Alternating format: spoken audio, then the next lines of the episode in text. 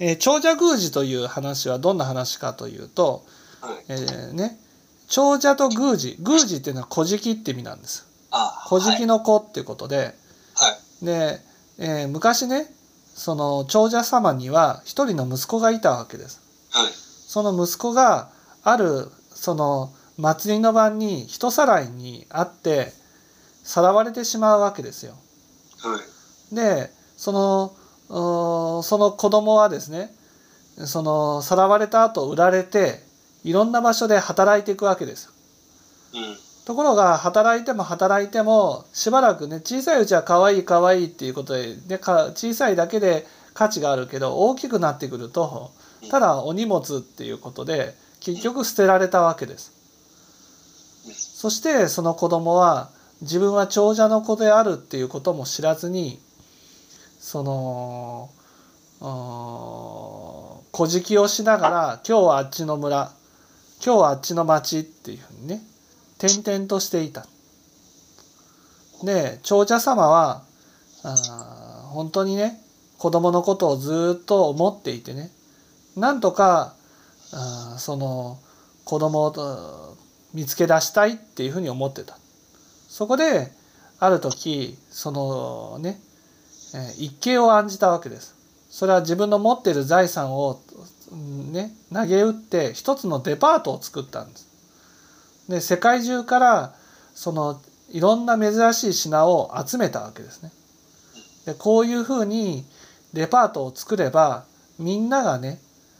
えー集まってきてくれるその中に子供もね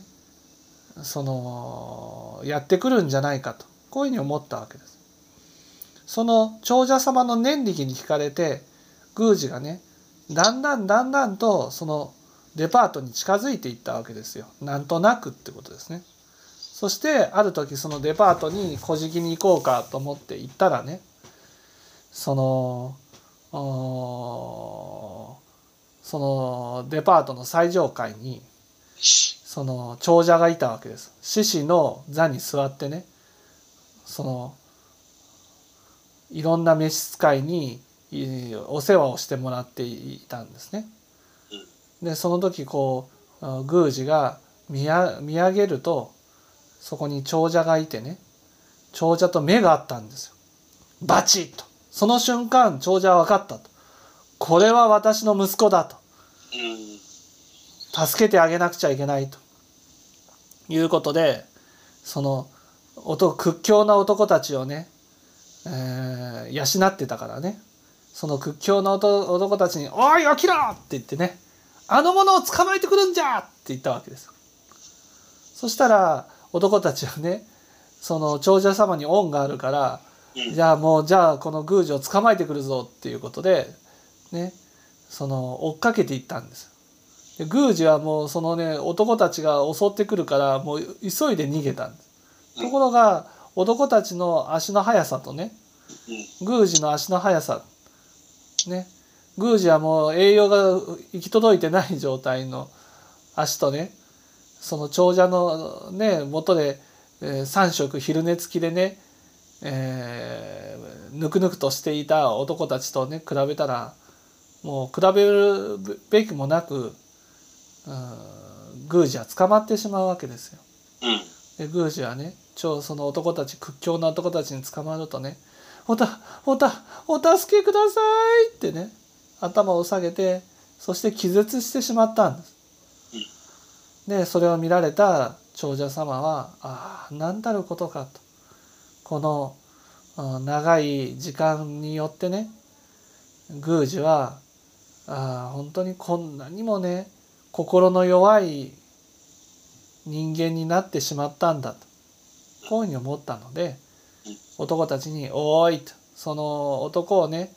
話してやれって言ってね話してやったで水をかけてやるんだってって水をかけて目,、ね、目ざ目目を覚まさせてやったわけです。それで宮司はもうそのこんな恐ろしいところには二度と来るもんかっていうことでね長者様のところから離れていったわけですね。で長者様はその背中を見ながら一計を案じたわけですよ。そうだと。やっぱりね宮司をここに連れ戻すためにはね長い長い時間がかかると。そこでその宮司のようなみつぼらしいね、えーその掃除婦をよ呼んでねその宮司をこちらに連れ戻すように言ったわけです。で掃除婦はね、えーその宮司のところにおね声をかけてね「おーい」って「こじき」って「こじき」って「おい止まれ」とか言ったからね宮司もね「こじき」その身なりが同じような人に「こじき」と言われるとちょっと嫌だって。うん。ということで「うんなんだお前に小じきなんて言われる筋合いはないぞ」と「いやいやそういうことじゃないんだ」と「いやちょっとねはあの働かないか」って言われたわけ働いたらねそんな小じきをしながら生活する必要はないぞ。ってこういうふうに言ったわけです。そしたらね、えーその宮司は「いや働いてもいいけどねなんかねちょっと先にね給料前借りしないと嫌だ」って言ったわけです。そこで給料を最初に前借りしてねで宮司は働くことになった。でその宮司はですねその働きながら一生懸命働いたわけですよ。で長者様がそこを通りがかってねああ宮司頑張ってるなと。ねあそれで仕事をもらったわけですね。その仕事がクソ払いなんですよ。クソ払いっていう仕事をもらった。ご掃除ですか？うんこ掃除。あ。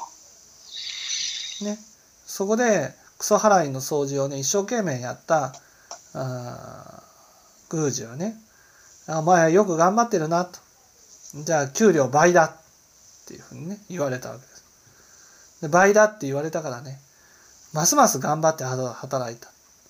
でますますあの頑張って働くとまた長者様がやってきてね「いや本当にねお前はすごく頑張っている」と。ね、こんな風に心をかけるのはね、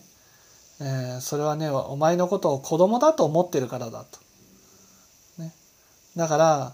あ本当に親だと思って接していいぞって言ったわけです。そうやって、えー宮司は長者様のもとで働いていくうちにだんだんだんだんとその自分の持っているね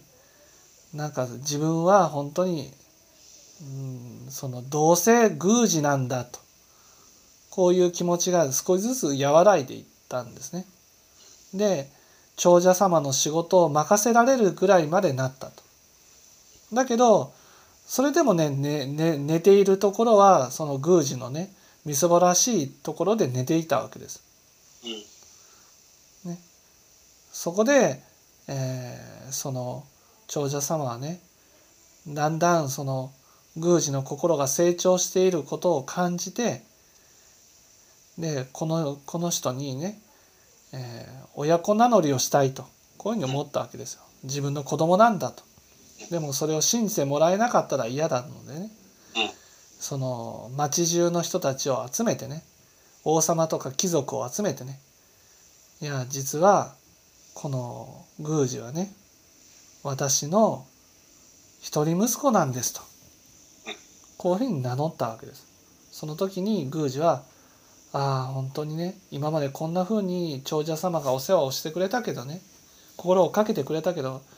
実はねその自分は息子でありねその本当に大事な存在なんだっていうことを分かってもらいたくてねこういうことをやってくれたんだっていうことが分かった。それで晴れてその長者の息子になったと。まあその